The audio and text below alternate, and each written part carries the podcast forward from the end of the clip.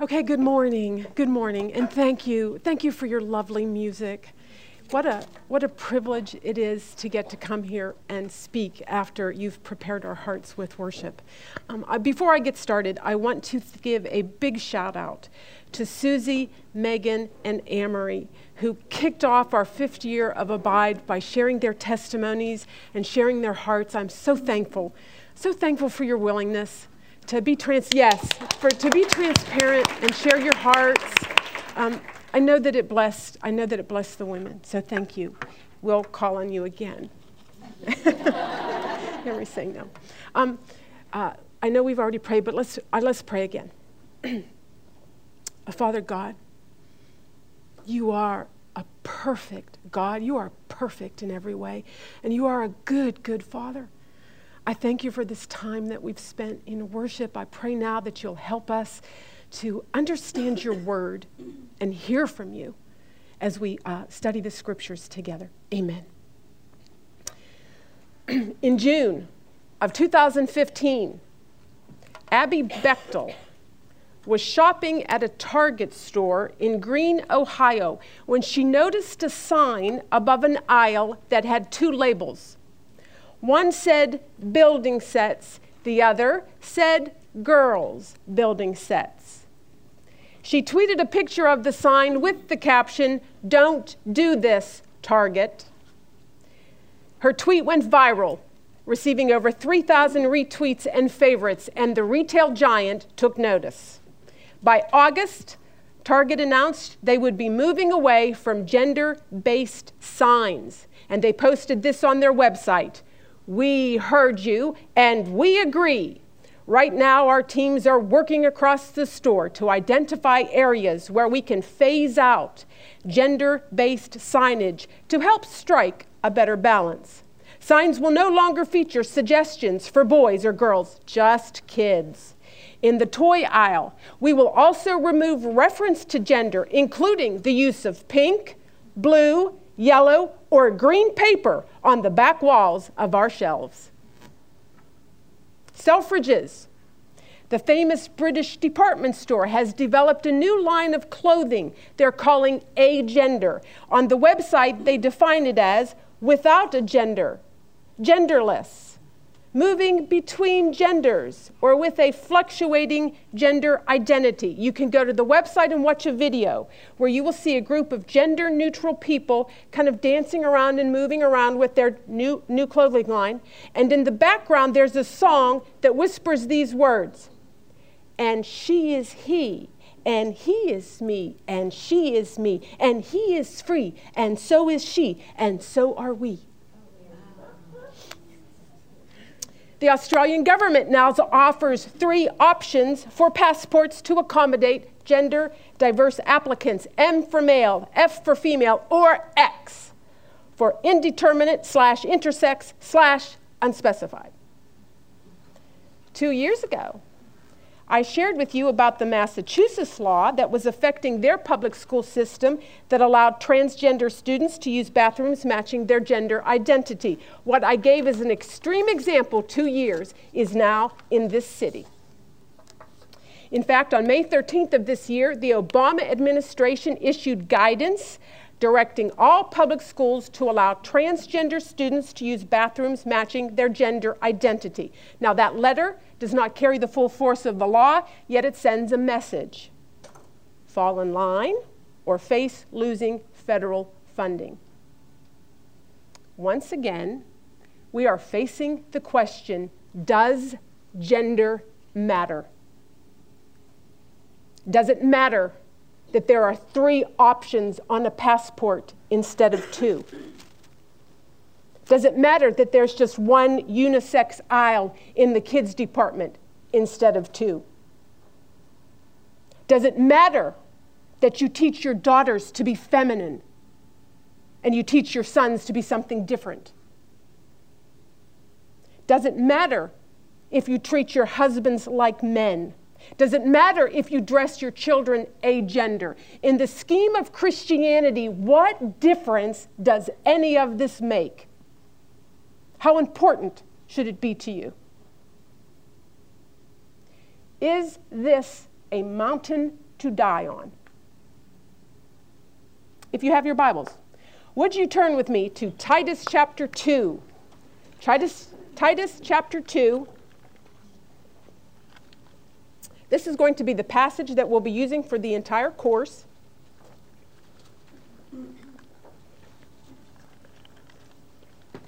Titus chapter 2, we'll start at verse 1.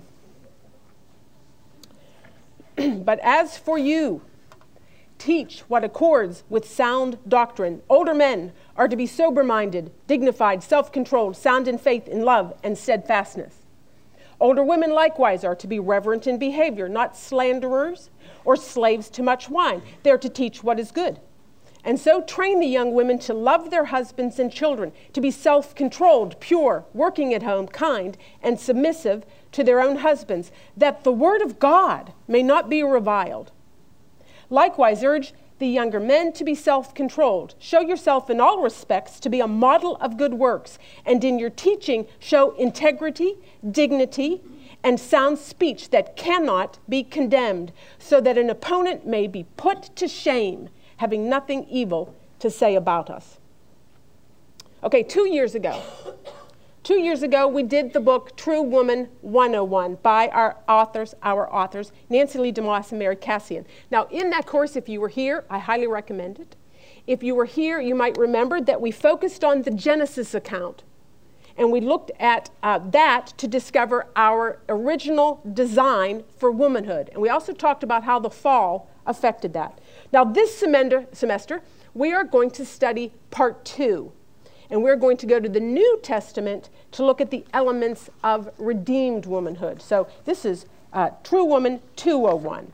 Now, this Titus passage, it's not exhaustive, but it is going to give us a portrait of what true New Testament womanhood looks like. The authors called it Basic Christian Womanhood Curriculum.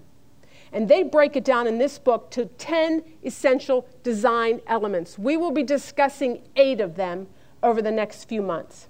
Now, before we start and look at this week's element, I want us to go back and get some background on the book of Titus, from which this main passage is pulled from, because it's actually going to help us understand the elements. So we want to put the book of Titus in context. So if you would go back and look at Titus chapter 1 with me. Titus chapter 1 This chapter is going to tell us who wrote the book. That was Paul, the apostle. And he's also going to tell us um, that he, who he's writing to in verse 4. And then in verse 5, we're going to um, get an understanding of why he's writing the book. All right, so look with me, chapter 1, verse 4.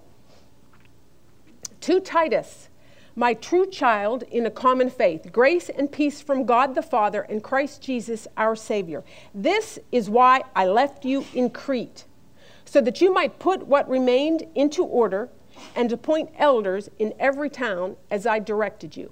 Okay, Titus, he's the recipient of this letter. By the way, he is a Gentile. He was a Gentile. He was Greek. He was a partner. He had been a partner and an associate of Paul's. He's mentioned several times throughout the New Testament. He was likely saved during Paul from as a part of uh, Paul's ministry. He was probably young. And then we learn that Paul has left this young minister in Crete. And verse 5 tells us, so that he might put what remained in order. He's talking about the church. He's to help put what remains of the church, he's to get it in order and to appoint elders. Now, where Paul's left him is significant. He says he's left him in Crete.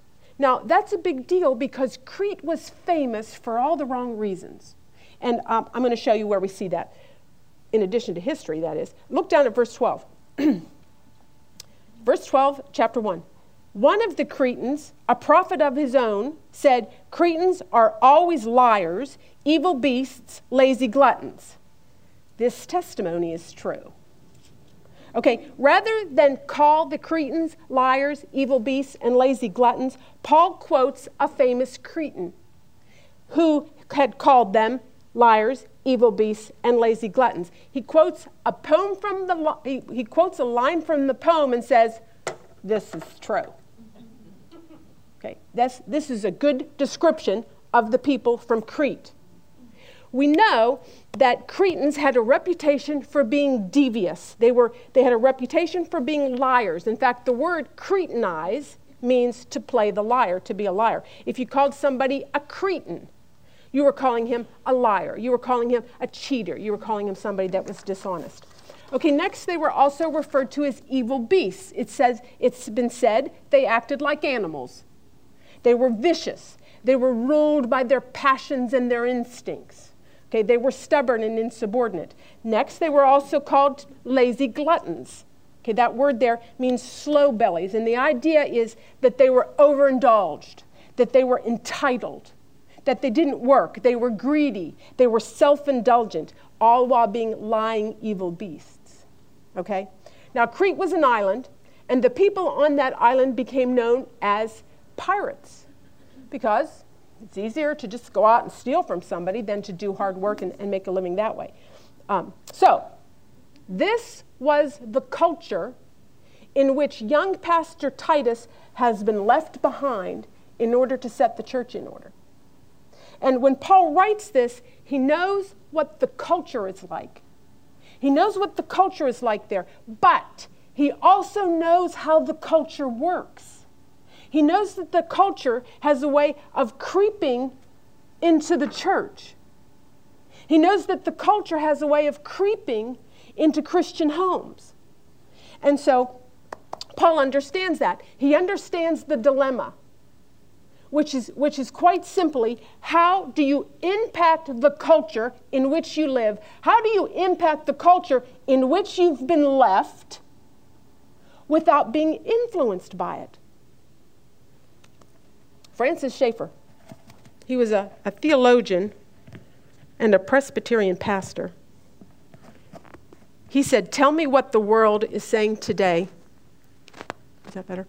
Tell me what the world is saying today, and I'll. Let me get fixed here. Francis Schaeffer, the theologian and Presbyterian pastor, said this. He said, Tell me what the world is saying today, and I'll tell you what the church will be saying in seven years. How do we not become that? How do we have an impact on the culture in which we live without becoming it? Well, Paul is going to write about that in the book of Titus, and he's going to give Titus some instruction about that. And it's going to basically be you get the church in order. Titus, tell, teach the church how to be the church and put, and put the gospel on display. Okay, now that's the big picture. What specifically was he to do? Well, we, we just read he was to appoint elders in every city. He was to put godly men in positions of authority. That was one thing. Now turn back to Titus chapter 2, where we just read. Titus chapter 2, verse 1. But as for you, teach what accords with sound doctrine. This is another way to prepare. Titus was to teach and train the church family in sound doctrine. Now, what do we mean by that? Well, let's, let's start by defining what we mean by doctrine. And um, this is number one on your handouts. And if you don't have a handout, we, we ran out. Does anybody need a handout? Raise your hand. I have, I have extras here. I have. Anybody need one? We good? Okay. Number one on your handout doctrine simply means teachings, it is a set of beliefs. It is a set of beliefs, and everybody's got one. Now, in this case, Paul didn't want the believers in Crete going to the culture for theirs. Let me ask you where are you going for your doctrine What's forming your belief system? What's forming the way you think? Facebook? Some blog? Instagram? Are any of those creeping in to your homes? The authors pointed out that every time you watch a movie, or you listen to music, or you read an article, you are breathing in doctrine. Right, number two, the doctrine you believe determines the way you live. The doctrine you believe determines the way you live. Now, that's old news. I'm not telling you anything you didn't know already. I just needed to put it on there because it leads to our third point. Number three, because doctrine determines behavior, our, our doctrine must be sound. Sound. And that word sound, it means healthy, free from contamination, accurate, whole. Okay, we need teaching that makes sick people well. That's what sound doctrine does. Now, the words sound and doctrine, those are repeated words throughout the book of Titus. Because Titus, because Paul understands something. Paul wants Titus to get the church to be in a healthy, sound state. And he knows if they, he is to do that, then the people are going to have to have sound thinking, healthy thinking. If they're to impact their culture and resist the pull of it, then they're going to need sound thinking. Okay? Now, I want you to notice what he does next in chapter 2. He starts to give instruction to the older men, and then he turns to the older women, and then he goes to the younger women, then he goes to the younger men. He begins to make a distinction in his congregation between the men and the women. His teaching gets gender specific. It's as if he's saying to Titus, okay, uh, Titus, when it comes to certain things, there's going to be a boys' aisle and a girls' aisle. His instruction is gender specific with two, count them, two distinct genders, not three like the Australian passport and not one like the Allen Target. Okay? Now, why does he do that? Why, why does he do that? When it comes to our Christianity, don't we all need to be developing the same Christ like qualities? Don't we all need to be sober minded and self controlled and dignified? Yes, yes, we do. But Paul understands something, and we see this all throughout his writings. Here's our next point, number four. The glory of God is at stake in gender roles. The glory of God is at stake in gender roles. Now, this too is review. If you were here for Womanhood 101, we talked about this extensively. We talked about how the glory of God exists in the masculinity of men and it exists in the femininity of women. And together, they work together to put the glory of God on display. That is why this is a mountain to die on. Okay? Now, why else does he give gender specific instruction? Here's the next point, and this was from our book. It's kind of a tongue twister. Number five, Paul's lists in Titus counteract our sex specific sin tendencies and point us back to our divine design. Paul knows that both genders need sound doctrine. He also knows that men and women are different. He also knows that our sin tendencies can be different. And so the way we apply sound doctrine can be different and so there are specific applications of sound doctrine that are directed to women. And here's our next point. Number six, the Word of God provides a plumb line for our womanhood. The, the homework talked about this.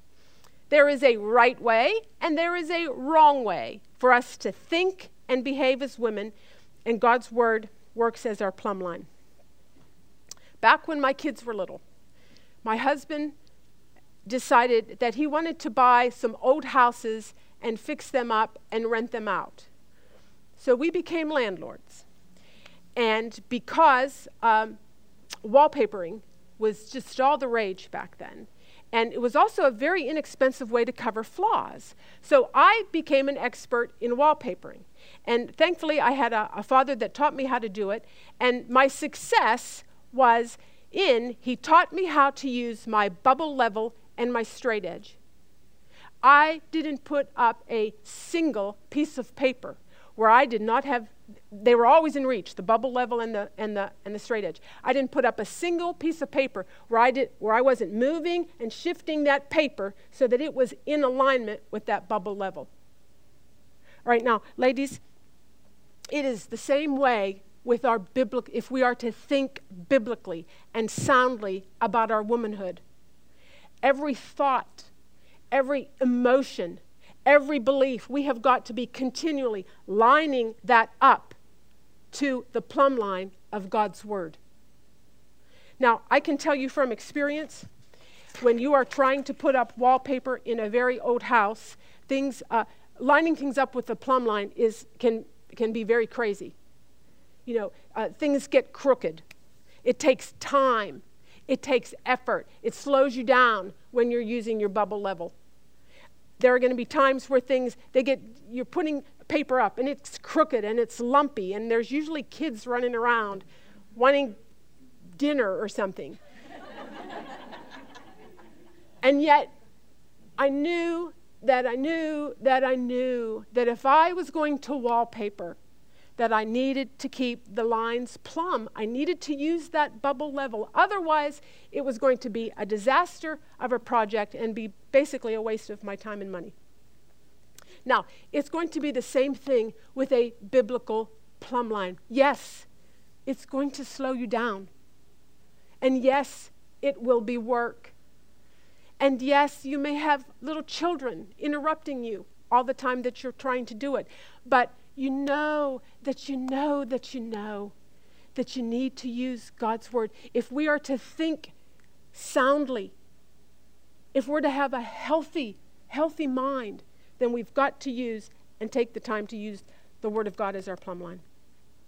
Here's number seven on your paper. There's a right way and a wrong way for us to think and behave as women, and the Word of God helps us discern the difference.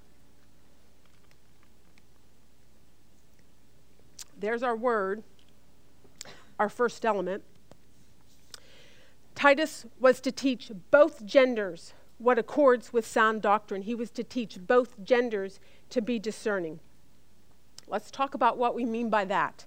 And I want to give you a definition. I have this on your paper. Discernment is the skill of understanding and applying the Word of God with the purpose of separating truth from error and right from wrong. Okay, the word accords, that's in the Greek, is a word that means fitting. It means suitable. It means proper. And when we're talking about discernment, we're talking about the way we sift through various options and identify the ones that are proper, the ones that fit, the ones that are suitable with sound doctrine. Here's our next point. Number eight discernment is when we determine which choices are the most fitting to honor God. All right. Let's say you and your girlfriend, you're out shopping, and you see a shirt that you really like, but you can't afford it. And so you say something like this Oh, I, I can't afford that, but I really like it. And your girlfriend whispers to you, You should get it. Just stick it in your diaper bag.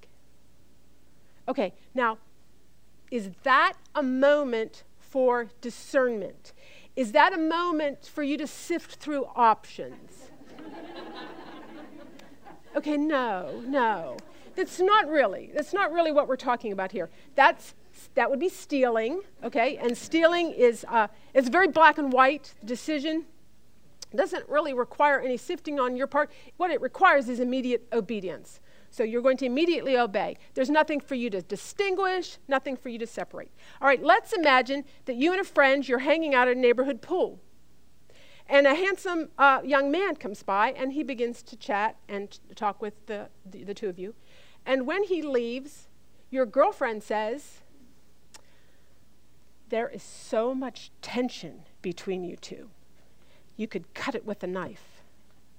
Oh, why don't you just go do it and get it over with? Is that a moment for discernment?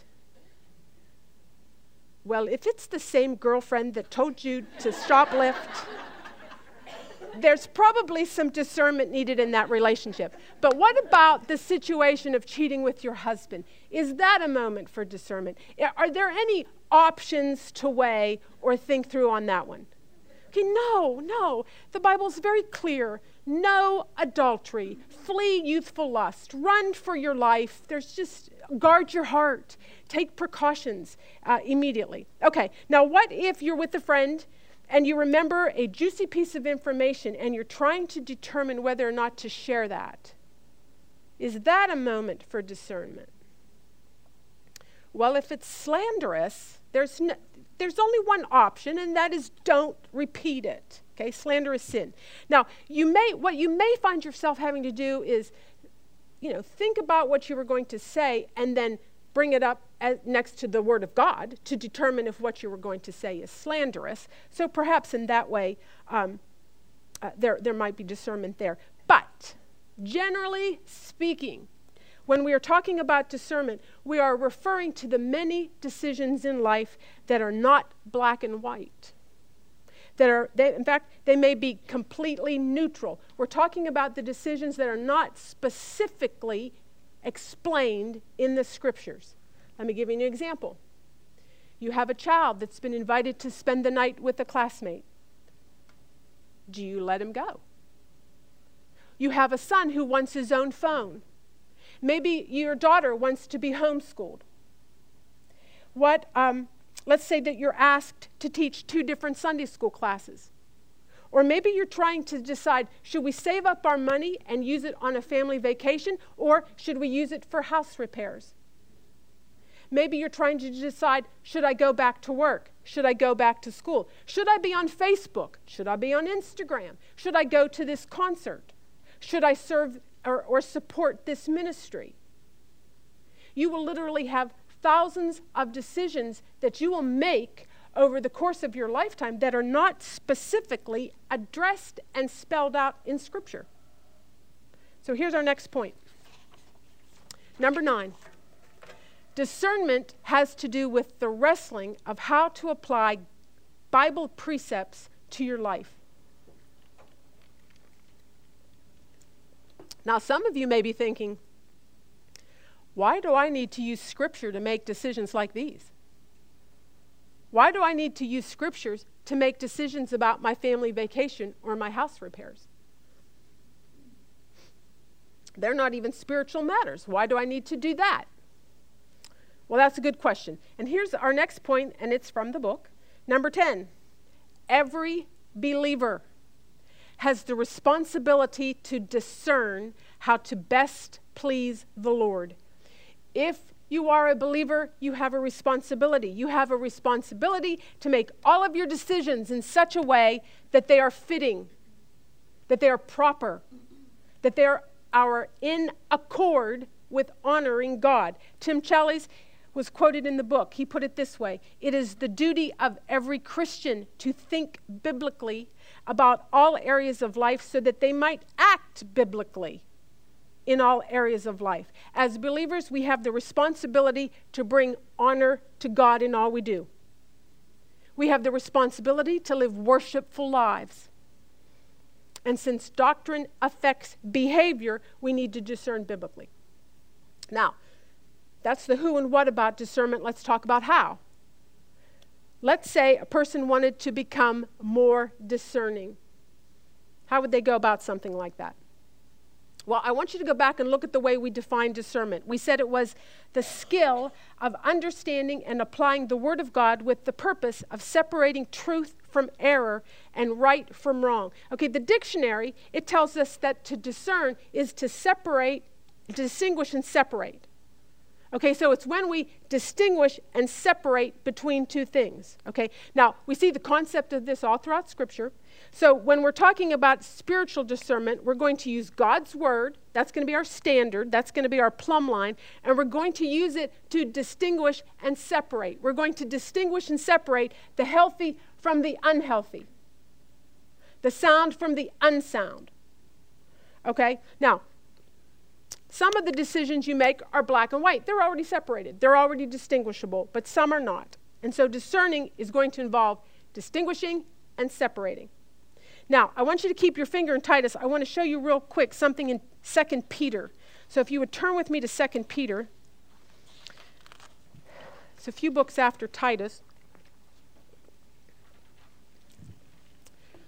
Peter writes the book, Second Peter, knowing that his death is imminent. He knows he's about to die. He knows what he writes is the last message he will give to his readers, the church. And he has a concern that is very similar to what we see of Paul's in the book of Titus. He wants believers to know truth and to remember truth. All right, now, starting in 2 Peter chapter 2, verse 1. But false prophets also arose among the people, just as there will be false teachers among you, who will secretly bring in destructive heresies, even denying the master who bought them, bringing upon themselves swift destruction. And many will follow their sensuality, and because of them, the way of truth will be blasphemed. All right, Peter is writing to the church, and he's warning them about the rise of false teachers in the church, not the culture. See, it's nothing surprising when there are false teachers that arise in the culture, but it's a major issue when it's happening within the church. Okay? Now he says, I want you to notice what he says in verse 1. He says, They will secretly bring in destructive heresies. They secretly bring them in. Error, false teaching, even the culture, they creep secretly into the church and into your homes. Now, how does something like that happen? How does something enter secretly? Usually by attaching itself to something that's true, so that you have a mixture. Okay? There's something truthful about it. You see, if it were blatantly false, if it were black and white, you would, you would immediately be able to recognize it. But it's not. There's a mixture. There's something, it contains something truthful, there's something par- partially true. And so you know what that means? It means that you've got to be able to distinguish and separate. Now, look at verse 2 from the, from the Peter passage. It says, Many will follow. Many from within the church will follow the destructive heresies, the false teaching. Now, ask yourself why. Why does that happen? Why did they follow destructive heresy? Well, well, for one reason, they lack discernment. They lack discernment. They don't know how to distinguish and separate. They don't know how to use the Word of God to help them distinguish and separate. They don't want to take the time. They don't want to take the time to learn the Word of God so that they're able to distinguish and separate and use the Word of God as their plumb line. They may be able to tell the difference between something that's black and white something that's already distinguishable. But if something's slightly off, they can't do it. Now, how do you develop discernment? Every lesson that you ever learn about discernment is going to include the example of the Secret Service and how they are taught to recognize a true bill and thus able to recognize the counterfeits and the false. During my newlywed years, I spent my time working at a bank and I started as a teller. And this was back in the olden days before the use of debit cards uh, had come on the scene. And so uh, everybody was either paying with cash or checks. And so you would have banks come in with bags of money and they would come up to the teller, and it would be our job to get it organized and to get it counted by hand. We didn't have the little counters like they do today. So we'd have to count that. And every time we would uh, count uh, uh, like wraps of 50, we'd have to wrap it and we'd have to initial it and put our initials on it. And so that way, if on down the road, if it was discovered that a bill was was counterfeit, they would be able to come back and say, hey, this got by you, your initials are on here. And you didn't want that, of course. So um, one of the things that you're taught early on is you're trained what does a real bill look like? And so you're taught to look at all the little pieces that are on it. You look at it up close. You hold it back at a nice distance. You, uh, you feel it. You get thoroughly acquainted with the bill, with the true bill. Okay, it's, and, and you know how this uh, comparison goes.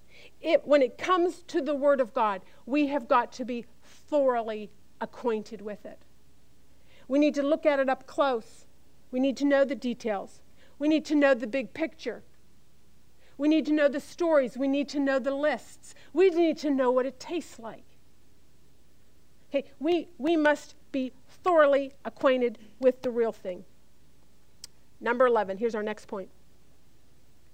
The Holy Spirit will help you apply these core truths to your specific life situation. Listen to what Jerry Bridges writes. We cannot effectively pursue holiness without the Word of God stored up in our minds, where it can be used by the Holy Spirit to transform us. This is review two. We've talked about this. God has given us His Word, He has given us His Spirit. We're to take His Word and we're to read it and we're to meditate on it. We're to memorize it. We're to store it up so that then the Holy Spirit can come alongside that and use it to transform us, to guide us, to direct us. We need the Word of God, we need the Holy Spirit. We live in what is being called, and this is official, the age of information. No other generation has access to information like you. You deal with an overload of information every single day. And you know what that means? That means that misinformation and misleading information, your, your exposure to that is just compounded. You have a need for discernment unlike anything your grandmother experienced.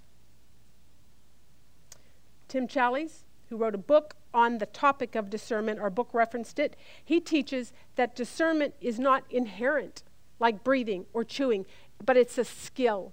He says, No one is ever born with the full measure of discernment or is born with all they need. It is a skill.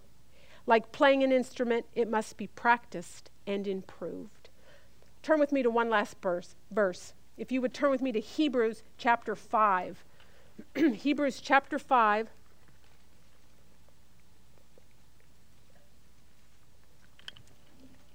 verse 14. 514. it was in your book, it was in your homework. but solid food is for the mature, for those who have their powers of discernment trained by constant practice to distinguish good from evil. For those who have their powers of discernment trained by constant practice to distinguish good from evil. I have a son in law that is an accomplished pianist. The man can sit down in front of a keyboard and just bring it to life. It's, it's almost as if the keys are just a natural extension of his hands. He's very comfortable in front of a piano. And um, I, I especially not just like to listen to him play, I like to watch him play because he's very passionate. And, and you can tell he delights in playing his, and he delights in playing the piano. Now, I have no doubt that he was born with some good music genes, but he tells you, or he tells, that he started to learn uh, the piano as a child. He was five years old when he started to play, and he had a mother that taught him the discipline of practice, of constant practice. So um, when the other kids were off goofing off and playing, uh, she would set the egg timer, and he had to sit and practice his scales or his uh, or his memory recital pieces or whatever. and he would tell you that as a child, there were times that he didn't want to practice. He didn't want to play. He wanted to go. He wanted to be off playing. He didn't want to have to sit at the piano and practice. So his mother made him a proposition. She said, Okay, if you can find some adult that is glad they quit, then you can quit. And so uh, he never found one. Not for lack of trying, from what I, from what I understand. But um, he never found one. And, and he will tell you that somewhere along the way, he came to love playing. Ladies, we need to have our powers of discernment trained by constant practice. Discernment is going to come and be developed by constant practice. If we're to, to know the Word of God, if we're to be able to use the Word of God as a plumb line and use it to discern so that it is almost a, a second nature to us, okay, then we're going to need constant practice. The Holy Spirit coming together with constant practice. If we're to learn to love the Word of God, okay, that's going to come Holy Spirit, constant practice. Those things are going to work together. And listen, there are going to be times where you don't want to play, where that you'd rather be out with the other kids playing, where you don't want to do your Bible scales or your Bible drills, where you'd rather be out shopping or decorating or watching TV. But you see, if we're to be mature, godly women, if we're to be mature, true, redeemed women, then we need to be discerning, and that will be developed with practice. Here's our last point. Number 12, is that what we are? there are no shortcuts or substitutes for constant practice when it comes to developing spiritual discernment. Let's pray. Oh, Father, we know we need this. We know that there are so many other things that distract us and pull. Father, we know the culture is busy at work trying to creep into our homes. And, and Father, we just pray that you will help us to be women that will develop discernment, that you will help us to be women that will learn to love your word, that will be disciplined to spend time in it, and then use it as the plumb line for our lives. And Father, all so that we can bring glory to the name of Jesus and adorn the gospel. And we ask this in the name of Jesus. Amen.